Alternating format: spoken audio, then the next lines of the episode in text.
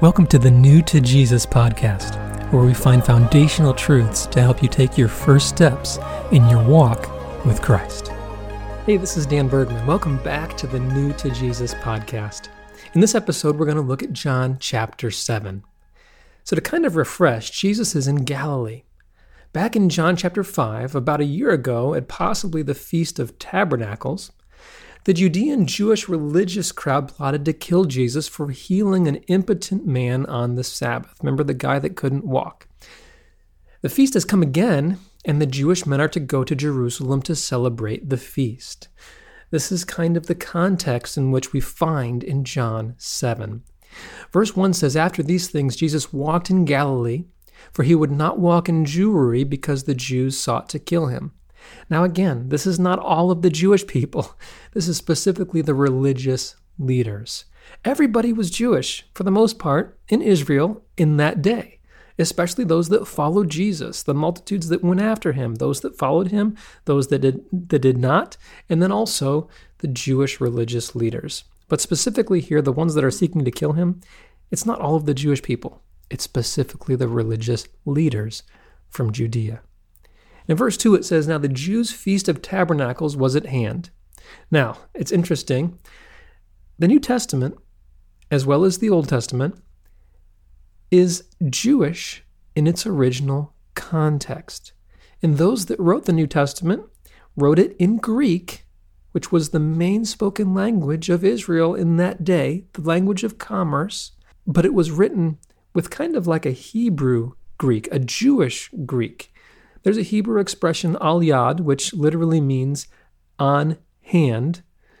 And that's where the idea comes from when you say, I don't have something on hand. I don't have it at hand. It means near. So now in verse 2, the Jews' Feast of Tabernacles was at hand. The Feast of Tabernacles is the 15th day of the seventh month, a seven day feast beginning with a Sabbath and having a Sabbath day on day 8 as well. It was a feast of ingathering, as talked about in Leviticus 23:39, also known as the Feast of Tabernacles or Booths, Leviticus 23:34. In 1 Kings chapter 8 and verse 2, it's referred to as the feast. So the Feast of Tabernacles, also known as Sukkot, the Feast of Booths. A sukkah is a booth or a tent or a tabernacle. Part of this feast's celebration was to dwell in tents or tabernacles. This is one of three pilgrimage feasts in which all males were required to go to Jerusalem. These feasts are Passover, Shavuot, the Feast of Weeks, also known as Pentecost in the New Testament, and the Feast of Tabernacles. To celebrate this festival, God commanded the Israelites to dwell in booths for seven days. This is in Leviticus 23, verses 41 through 43. These temporary structures, not completely closed to the elements, reminded the inhabitants that God is the only true source of security and peace. These booths are called sukkahs, or sukkot in Hebrew. There were also four species of branches four different kinds of plants, basically, that were waved before the Lord as the people rejoice in God's goodness in Leviticus 23 and verse 40. Now, I don't want you to be lost here in this historical significance, but it helps us to understand what's going on. The feast embraced four features, four different main themes of the Feast of Tabernacles. Number one was historical. It commemorates God's deliverance of his people from Egypt in their forty years of wilderness wandering when they dwelt in tents and tabernacles.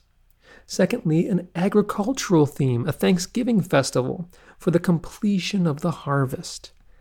Number three, a sacrificial theme as an offering of a sacrifice to God. Deuteronomy 16, verses 16 and 17.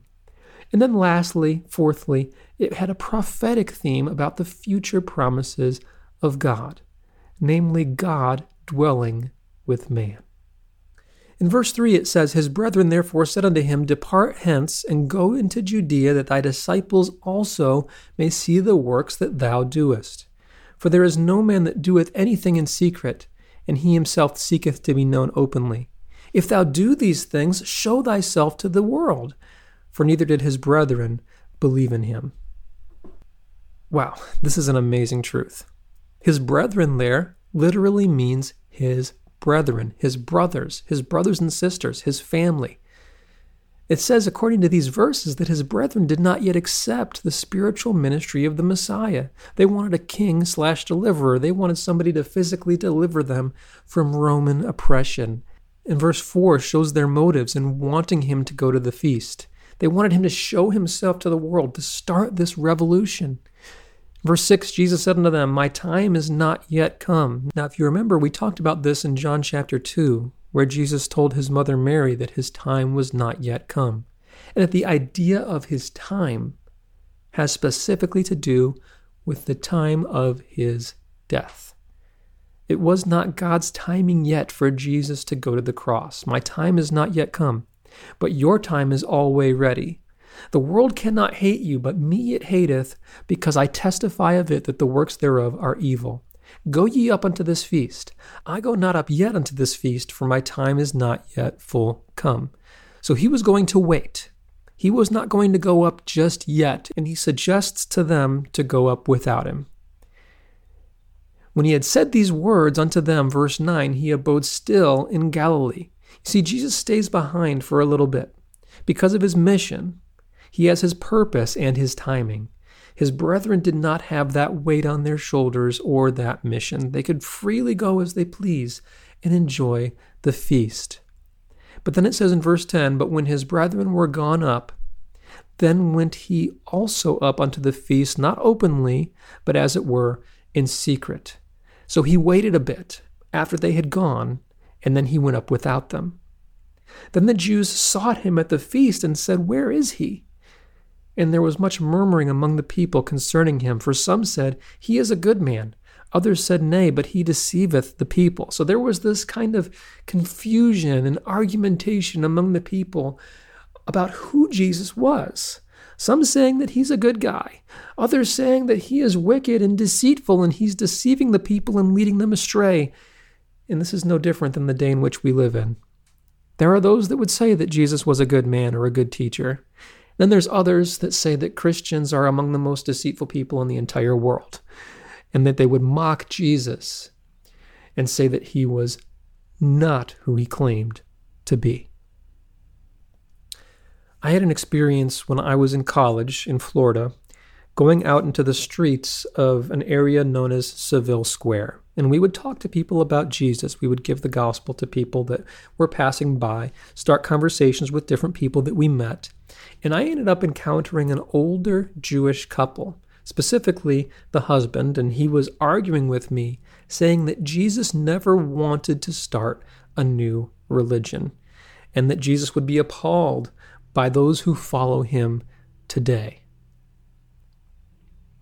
Now, I partially agreed with his sentiment about religion, and I tried to get him to understand that Jesus was not about starting a new quote unquote religion but he was fulfilling the scriptures of the Tanakh, the Old Testament, and that he was promoting the idea of having a relationship with the Creator through a trust in Him. But people, even today, have that same kind of idea that Jesus isn't who He said He was. He's not who the New Testament says He is and they start saying all these different things against him. And others say, well, he's a good man, he's a good teacher. But the Bible actually teaches that he is more than that. The Bible teaches that he is God. He is God in a human body. And then it says in verse 13, Howbeit, even though there was this argument going on among the people about Jesus, verse 13 says, Howbeit no man spake openly of him for fear of the Jews. Now, those that were speaking, those that were arguing, those that were going back and forth, they were all Jewish. I want to get this point across. They're all Jewish. Who are they afraid of? Not the average everyday Israelite. They are afraid of the religious rulers. That's what it's talking about here when it says fear of the Jews, fear of the religious rulers. Now, Proverbs 29, verse 25 says, The fear of man bringeth a snare, a trap. I don't know about you, but I struggle sometimes with people's opinions of me. We can become anxious and afraid and fearful and worried and stressed out about what other people think about us. According to the Bible, that's a trap. It's a trap to get you ensnared so that you don't do what you should. What we should do rather than fearing people is trusting in God. So they were afraid to speak openly of Jesus. Don't be afraid to speak openly of Jesus. Don't be afraid of people what they think, what they say, or what they're going to do. Trust in the Lord. Now, in verse 14, it says, Now about the midst of the feast, Jesus went up into the temple and taught. He's there at the temple in Jerusalem teaching. And the Jews marveled, saying, How knoweth this man letters, having never learned? How does this man know doctrine and intricate things in the teachings of the Hebrew Bible? And Jesus answered them and said, My doctrine is not mine, but his that sent me. If any man will do his will, he shall know of the doctrine, whether it be of God or whether I speak of myself. He that speaketh of himself seeketh his own glory. But he that seeketh his glory that sent him, the same is true, and no unrighteousness is in him. Jesus never sinned. He never did anything unrighteous. And his teaching and authority is not from the traditions and doctrines of men, but from God. And then Jesus says in verse 19, Did not Moses give you the law, and yet none of you keepeth the law? Why go you about to kill me? Jesus is getting to their heart. You see, they have this feeling or understanding or belief that they're doing everything right. But what Jesus tells them is absolutely the truth. Nobody, nobody can keep the law perfectly. The only one who ever did was Jesus himself. The Bible says, For all have sinned and come short of the glory of God. The Bible also says that the law was given as our teacher, our schoolmaster, to show us that we needed Christ. He says, Why go ye about to kill me? The people answered and said, Thou hast a devil. Who goeth about to kill thee? So they're starting to confront Jesus directly, claiming that he was demon possessed because he was saying these things. Who's, who's going about to kill you? And Jesus answered and said unto them, I have done one work, and ye all marvel. Moses therefore gave unto you circumcision, not because it is of Moses, but of the fathers. And ye on the Sabbath day circumcise a man. That's Leviticus 12, verse number 3. So Moses wasn't the one that was given the covenant of circumcision, but Abraham, those that were before Moses, Moses' ancestors. Verse 23 If any man on the Sabbath day receive circumcision, that the law of Moses should not be broken. Are ye angry at me because I have made a man every whit whole on the Sabbath day? This is a reference to John 5, verses 8 and 9. Jesus was healing people on the Sabbath day. And the religious leadership was seeking to kill Jesus because they were claiming that this was breaking the Sabbath. If you want to know more about this thought, go back to our previous episodes, specifically the one where I talk about the Sabbath according to Jesus. Verse number 24, Jesus says, Judge not according to the appearance, but judge righteous judgment. Then said some of them of Jerusalem, Is not this he whom they seek to kill? But lo, he speaketh boldly. And they say nothing unto him. Do the rulers know indeed that this is very Christ? Messiah, Mashiach, the one who would be anointed of God to deliver Israel from their sins?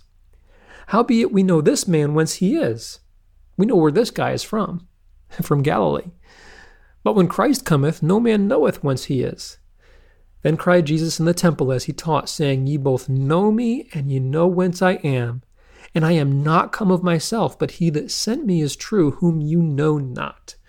But I know him for I am from him, and he hath sent me.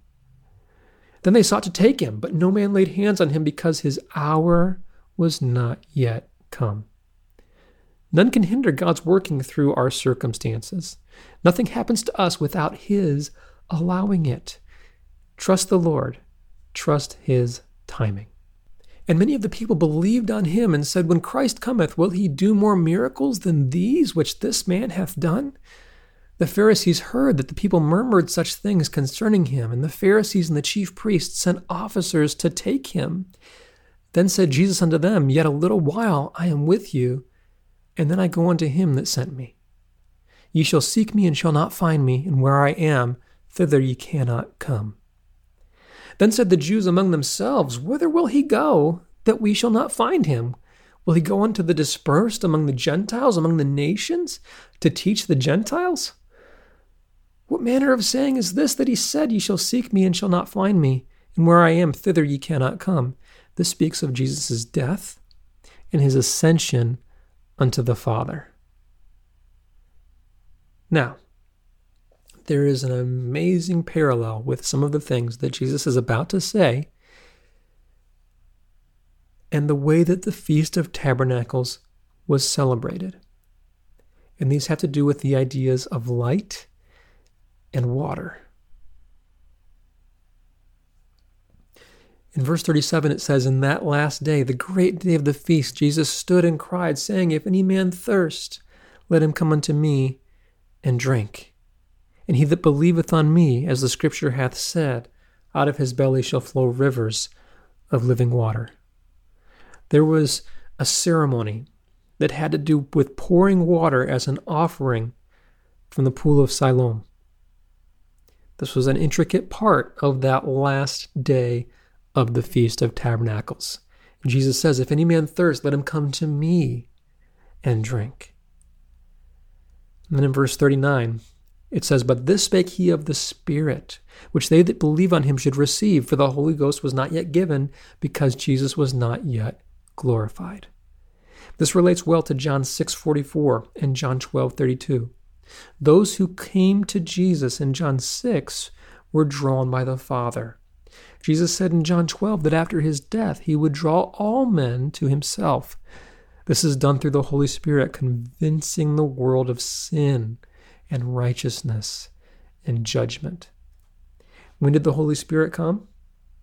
Only after the death, burial, and resurrection and glorification, meaning ascension when Jesus ascended into heaven, of Jesus. Verse 40 Many of the people, therefore, when they heard this saying, said of a truth that this is the prophet. There's a prophet spoken of in Deuteronomy, where God tells Moses and the people that there is going to be a prophet that comes later that is like Moses. And that prophet you will be required to obey the things that he says. This is fulfilled in no other than Jesus. Others said that this is the Christ, but some said, Shall Christ come out of Galilee? Hath not the Scripture said that Christ cometh from the seed of David and out of the town of Bethlehem where David was? Micah 5 2. See, they didn't realize Jesus was actually born in Bethlehem. So there was a division among the people because of him, and some of them would have taken him, but no man laid hands on him. Then came the officers to the chief priests and Pharisees, and they said unto them, Why have you not brought him? The officers answered, Never a man spake like this man. Then answered the Pharisees, Are you also deceived? Have any of the rulers of the Pharisees believed on him? This is interesting. Side note, many of the Pharisees actually did. This is recorded for us in Acts chapter 6 and verse 7, as well as John 12, verse 42. Many of the chief rulers and priests, as well as Nicodemus, the one that we talked about in John 3, they're all Pharisees who trusted Jesus as the long awaited Messiah. Verse 49 But this people, who knoweth not the law, are cursed. Nicodemus saith unto them, which is he that came to Jesus by night, being one of them, Doth our law judge any man before it hear him? And know what he doeth? They answered and said unto him, Art thou also of Galilee? Search and look, for out of Galilee ariseth no prophet. You see, so Nicodemus here, he's stepping to the plate for Jesus. And the people are ridiculing him. Yes, Jesus was born in Bethlehem, but he came to Jerusalem directly from Galilee. And there's actually a prophecy in Isaiah that talks about the light coming and shining upon the darkness in the region of Galilee. This is a prophecy about the Messiah coming to Galilee. And then in verse 53, it says, And every man went into his own house. Amazing interaction and teaching from Jesus in this chapter. When we pick it up in the next episode, we'll be looking at John chapter 8. Don't miss it, it's going to be an amazing study. Thank you so much for listening to the New to Jesus podcast. You can go to our website, newtojesus.com. That's new, the number two, jesus.com. If you'd like to find me on social media, you can find me on Instagram and TikTok at Daniel Bergman 99. And if you'd like to rate and review this podcast on iTunes, that helps us to get in front of more people to help them take their first steps as new believers in Jesus.